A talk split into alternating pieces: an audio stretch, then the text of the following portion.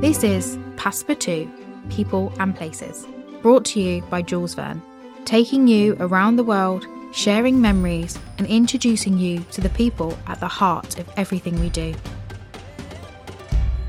I'm Abby, and in this series, I'll be delving into past adventures, inside stories, future journeys, inspiring you to discover the wonders of the world.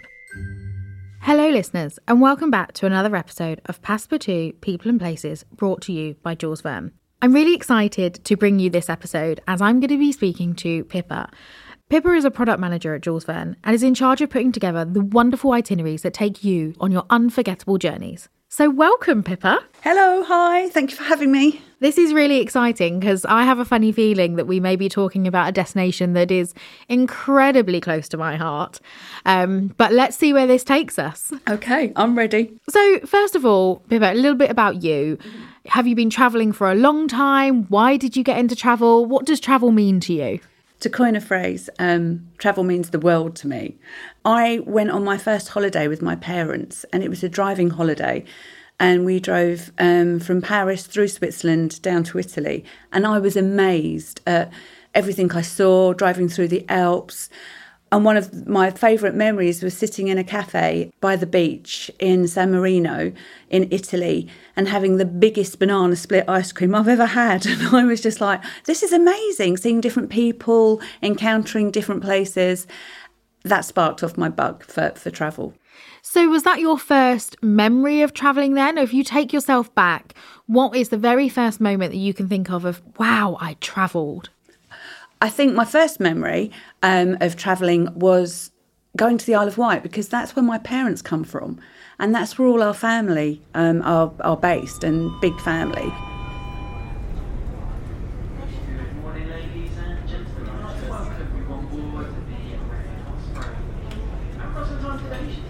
So we used to go down there every summer at school. So we would get on the ferry from Portsmouth, go across to, to Fishbourne, and we'd go to Blackgang Chine, we'd go to Sandown. So, experiencing all that the Isle of Wight had to offer was so different from where I live in a in a suburb in London. So for me, it was that created by going abroad was just amazing. There's definitely a common theme, I think, with people in travel that that flame ignites inside you. Sometimes when you're just traveling locally, you're traveling sort of domestically in the UK, and then you realize there's a bigger world out there. And I think it's a common theme that we've heard from a lot of our guests where they say, oh, well, my first memory was the Isle of Wight or Yorkshire or Cornwall. And then you go on to these far flung destinations, but that sort of that yeah that flame was first lit much closer to home than people probably expect. Yeah i think you're right there. Absolutely. You know the isle of wight compared to hawaii both islands completely different but they still offer something different and unique that makes people want to go there. So we know what inspired you to travel those early family memories traveling with your mum and dad.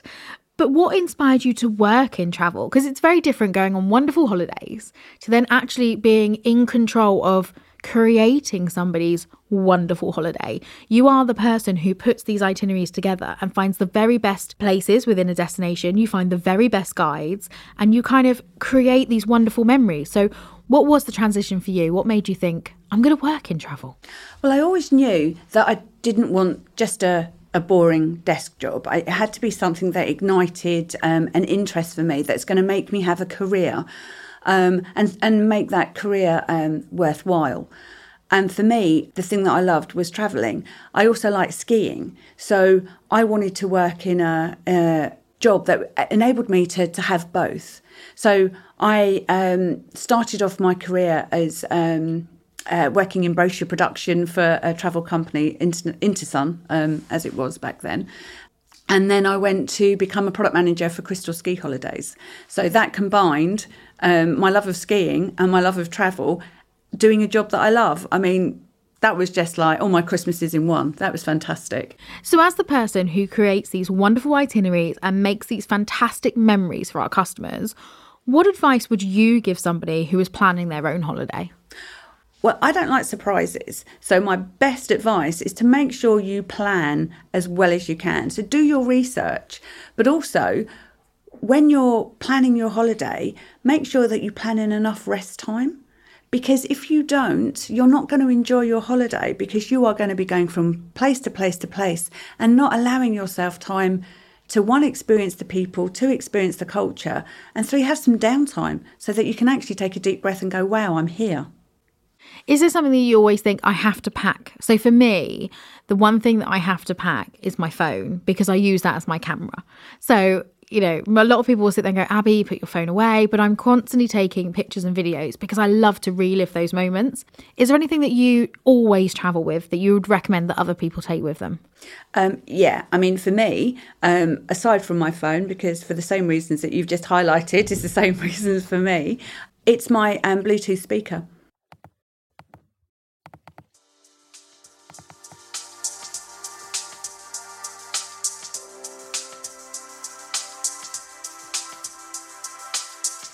Because I really do like to be in my room getting ready or sitting on the balcony or wherever I am and having either I'm listening to a podcast or I'm listening to music, um, or sometimes it's just so nice just to be able to just chill out and get lost in the moment. Do you have a particular playlist that you always listen to when you're on holiday? Um, I love all sorts of music. So depending on the mood that I'm in, whether it's chill out zone or whether it's um, 90s rave dance music, depending on where I am. But yeah, no, there's loads, loads of music that um, music that I like that I will always play. As well as a travel adapter. Travel adapter is really handy. so as we've said, you you travel a lot in your work and your personal life. Is there a particular destination that comes to mind where you sit there and think, oh, that's home. That's the destination that I could just go back and back and back to because there's so much there. India. Yes. Without a doubt. Because you've got the north of India.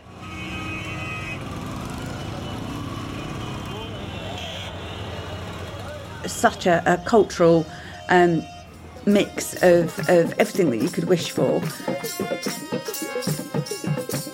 You've got South India, which is a complete opposite of all the tranquility and backwaters.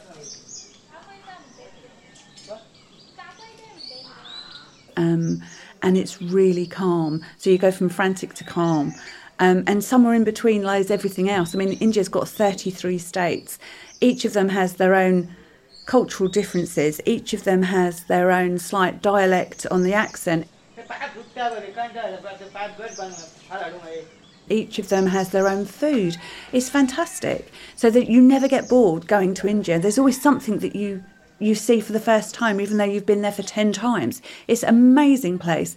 And I've yet to find somewhere else on this planet that actually matches up to what the people offer in India. It's amazing. Talking of the people, is there a particular person you've met then in India, for example, that you always comes to your mind and has sort of left a footprint on your heart? Yeah, there's, there's a lady who, um, in the Golden Palace in Amritsar, um, and it's the it's the centre of uh, Sikhism, and anybody goes to this um, temple, and you have to take your shoes and socks off, and you have to wash your feet in a foot bath, and you have to have your head covered, and you have to wash your hands and feet, and you have pilgrims that that um, go into the, the the outer perimeter, and they sit and they pray, and there's one lady that walks around, and she has a bag of of dried fruit and it doesn't matter whether you're rich or poor or what background you are. It's not about you standing there. It's about the fact that you're here and that we're all sharing in the same love of being here. And she gives you a handful of, of dried fruit and nuts. And she doesn't have to. She works really hard. She's she's not, you know, she's she's she's poor. And yet she does this because she wants to think that everyone's entitled to be loved and everyone and it sounds a bit crass but it's very true.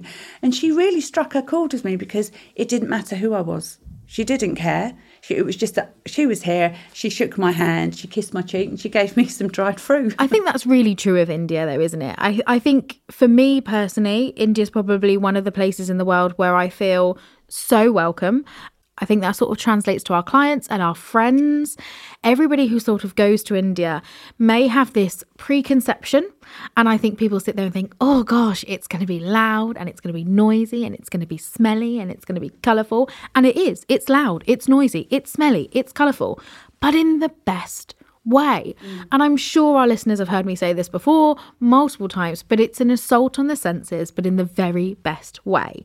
And I think for you, as someone who gets to create these wonderful itineraries to India, it must be so exciting, but also so humbling to be able to give back to the people behind the place that you're visiting. Absolutely. It's, you know, I've never been more humbled than going to India because um, the, the people, um, it's, it's in their nature to be respectful.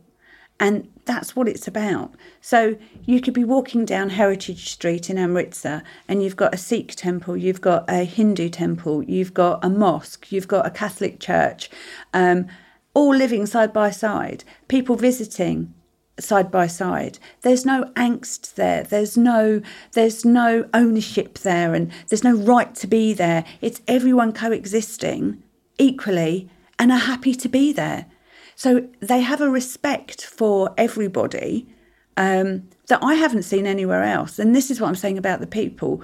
They really do make you look inward to yourself and think, you know, this is absolutely as you should be. You should be living side by side and happily with your your neighbour. That doesn't have to be an argument, and that's what they do. And yeah, for me, I think it's it's a it's a privilege to go and experience that.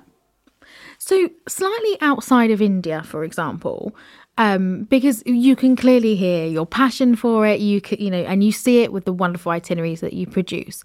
Um, but outside of India, is there a place where you also have those lasting travel memories, or has India really just captured your heart and and then sort of encased it in a hug? Um, India has, and it will always be the top. Um, I loved Thailand um, you know, visiting there. But that's that's slightly different to, to, to India. I loved going to um, America, and I liked, um, you know, going down Route One from San Francisco down to San Diego on the coastal road in an open top car. It was fantastic, and I'll never ever forget that. I loved going to Hawaii, which is completely different um, from what anything you'd expect. It's it's just amazing. There are so many different places that I've experienced but India always comes out on top for me. Yeah, and I'm I'm lucky that that's the job that I do. Another one of the, the wonderful places I've been to um, is Brazil, and um, flying into um, Rio de Janeiro and looking down at Copacabana Beach as you fly in is just amazing. You know, Rio is just as you would expect. It's like full on, it's crazy, and then you go to the Amazon, and it took us a day to get into the heart of the Amazon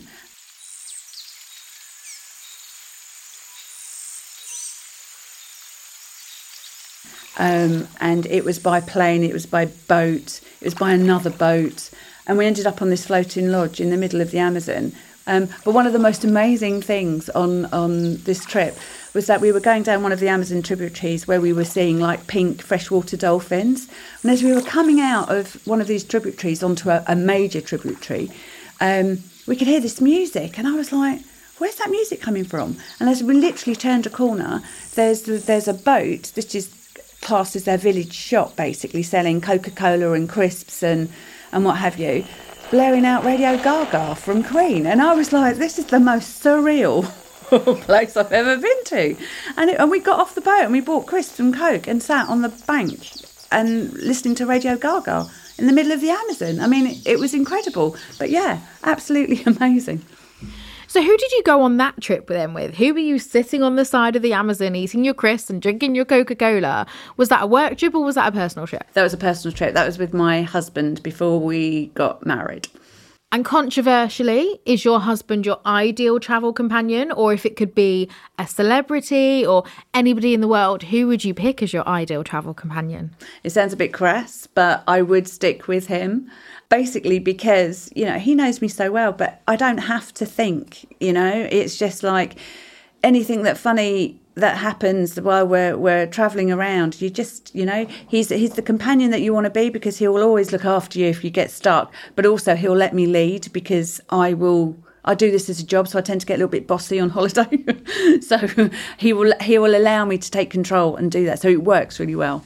And do you find that you you lead in more countries than than others? So do you find that in India you are essentially your own tour guide, or do you always rely on those expert guides to take you in those destinations? So I've recently come back from a work trip to India, um, and as much as I like to think I'm an expert in all things India, when you get out there, you know that you're not an expert because you've got the local guides that give you all the history. So it's both. It's me taking the lead of what I want to do and then employing and using all the expert guides that are available to help me understand more about what I'm doing. And has there ever been a moment where a guide has surprised you, or have you ever been in a destination where you you thought you knew what you were seeing, and then they said, "Actually, we're just going to take you here for five minutes, and you get to see something wonderful, or you get to try the most wonderful food or drink." Or I remember being taken to the Oberoi Hotel just as the sun was setting to have a glass of champagne that I didn't realize I was going to do, and I just remember it being one of those moments where I was like. Oh,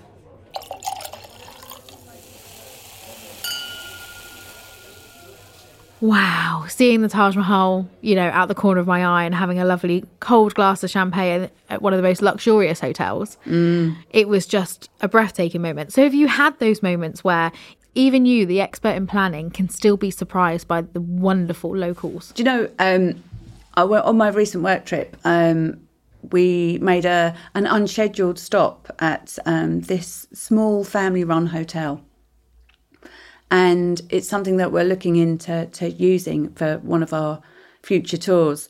Um, and it is literally um, owned by a, um, a, husband and wife. The mother lives there, the children lives there. You live there while you're on holiday, and you know the the, the, the grandmother will will pray at a small temple that's one of the rooms, um, right opposite uh, a guest room. Um, you you eat with the family. And it sounds a little bit too um, uh, intimate but actually it's like it's like going to a bed and breakfast. Um, so you've still got space to eat you've still got your dining room and it's big enough but you're part of the family life as much as you want to or as little as you want to. Um, and it's in a residential area in jaipur.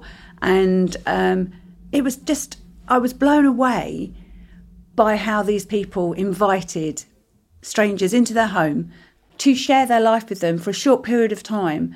But, it, you know, lots of people want to do an immersive experience. But to me, this was truly understanding and getting to stripping away the layers of, of, um, of what could be commercially could be done commercially and actually getting into under the skin and showing the real India and that really surprised me because they genuinely were welcoming everybody in it was amazing are there any destinations around the world or again in India where you've been humbled by nature? You've mentioned that you were sitting in the Amazon, you've mentioned that you've gone fishing. Have you seen tigers in India? Have you seen bears? Have you seen elephants in Thailand? What's your relationship with wildlife when you're travelling?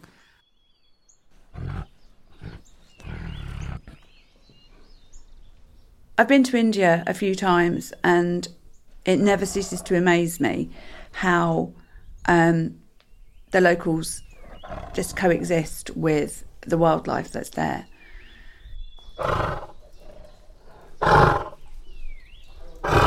India has put in a lot of um, time, money, and resource into their national parks. Um, and I went to Ranthambore recently, and Ranthambore is a huge national park, but only 16% of the national park is open to tourists.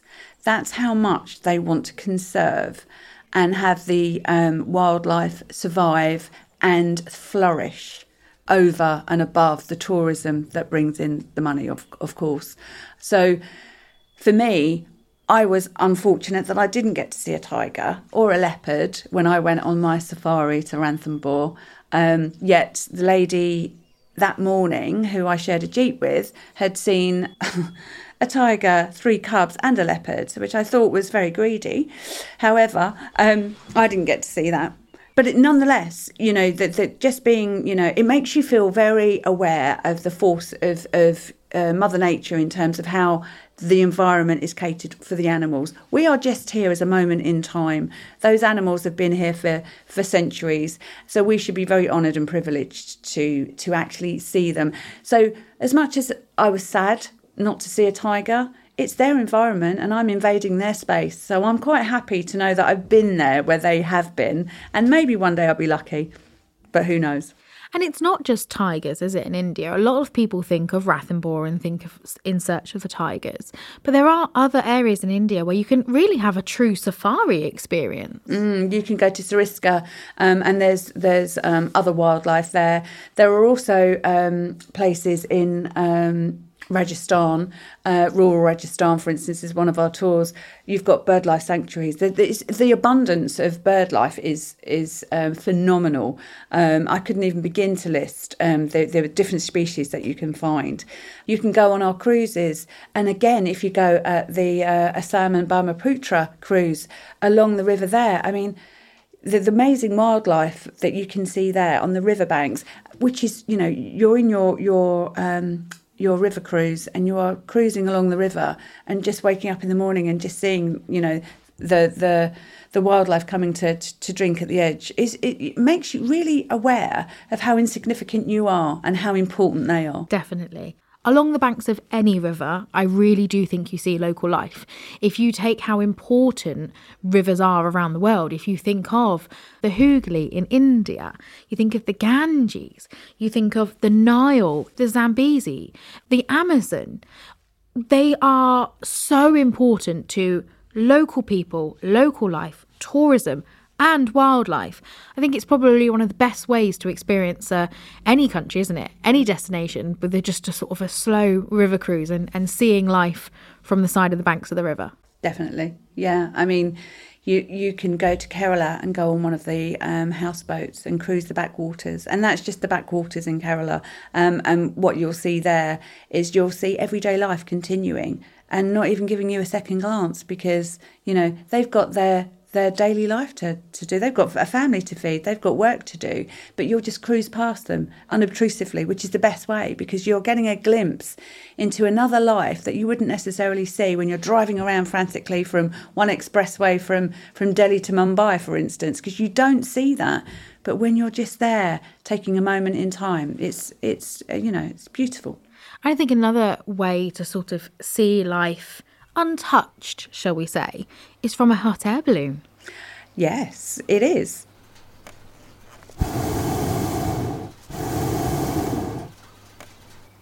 It's probably one of my favourite experiences that I was lucky enough to have in India. Um, but I think a hot, hot, air balloon anywhere in the world is is one of those experiences where you just go up, you feel completely calm. It's so tranquil, and you're just looking down at wildlife, at people, at houses, at, at communities. It's um, it's yeah, absolutely amazing, and, you can do that in India in a number of places. Yeah, you can. Jaipur is probably the most famous one, as is um, maybe taking um, a, a flight uh, over the Himalayas as well, which is a, an amazing thing that, that I want to do. I've yet to do that. It's definitely on my bucket list. Hot air ballooning is fa- is a fantastic way to see a city, um, especially in Jaipur, because there's so much to see in Jaipur. You've got the, the main town, and then you've got Amer, which is um, about 15 minute drive where the palaces are. Um, and to see that in the morning with the mists rising and you know everything's coming to life it is um, a surreal moment and yeah i would thoroughly recommend it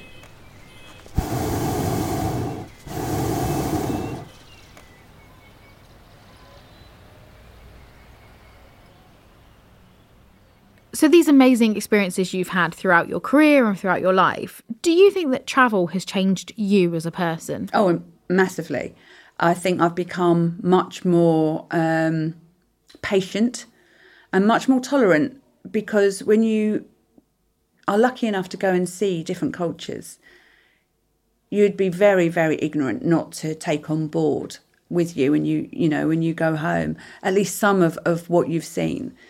Um, and it doesn't matter where you go, you know, people welcome you. Um, and you should be prepared to welcome people back. And I'm not just saying when you're away, I'm saying when you're at home, you should start to, to, to live um, by these sort of practices. And I think, I really believe that. So you treat people as you want to be treated and be respectful. So you go into somebody's um, local town and you should be respectful of that.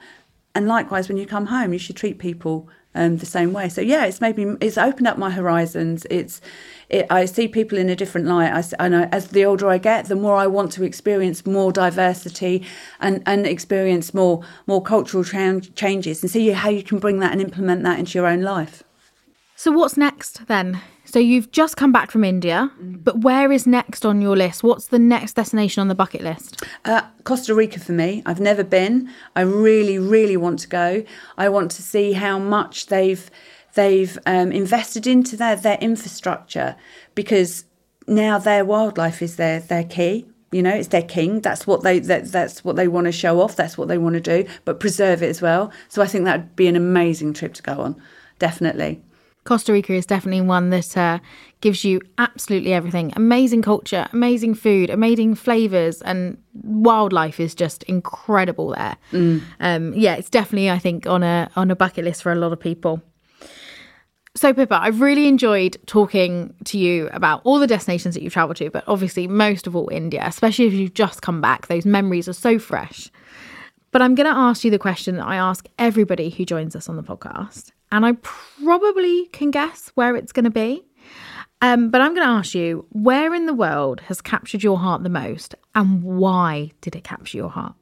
Well, that's easy. It has to be India. Um, and as you know, um, I've just come back from my trip uh, recently, and what really captured my heart was I did a five senses tour um, of New and Old Delhi. But the difference was that it was much more immersive. So you actually went to a community, a women's community shelter.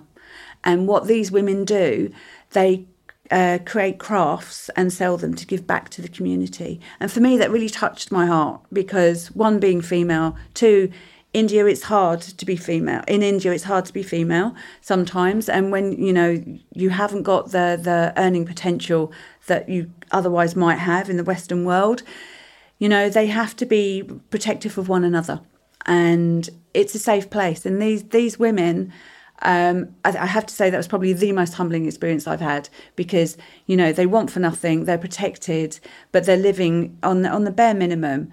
Um, and they're creating stuff to sell to give back to their own community. And for me, I was I was honoured to be and privileged to be able to go and take a glimpse of of what they do for their community. Pippa, thank you so much for sharing your amazing stories and your wonderful memories, um, especially all about India. I think it's a really special destination to a lot of people, but I think you've given us a really good insight in what else there is to do outside of just your Golden Triangle. Thank you very much for having me. It's been um, a real delight to, to share my stories, and I hope you've enjoyed them. We hope you've enjoyed the latest episode of Passepartout People and Places. Look out for our next episode where we'll be talking to more guests about the people and places that have inspired them the most. We'd love to hear your feedback, so please do get in touch. Thanks for listening.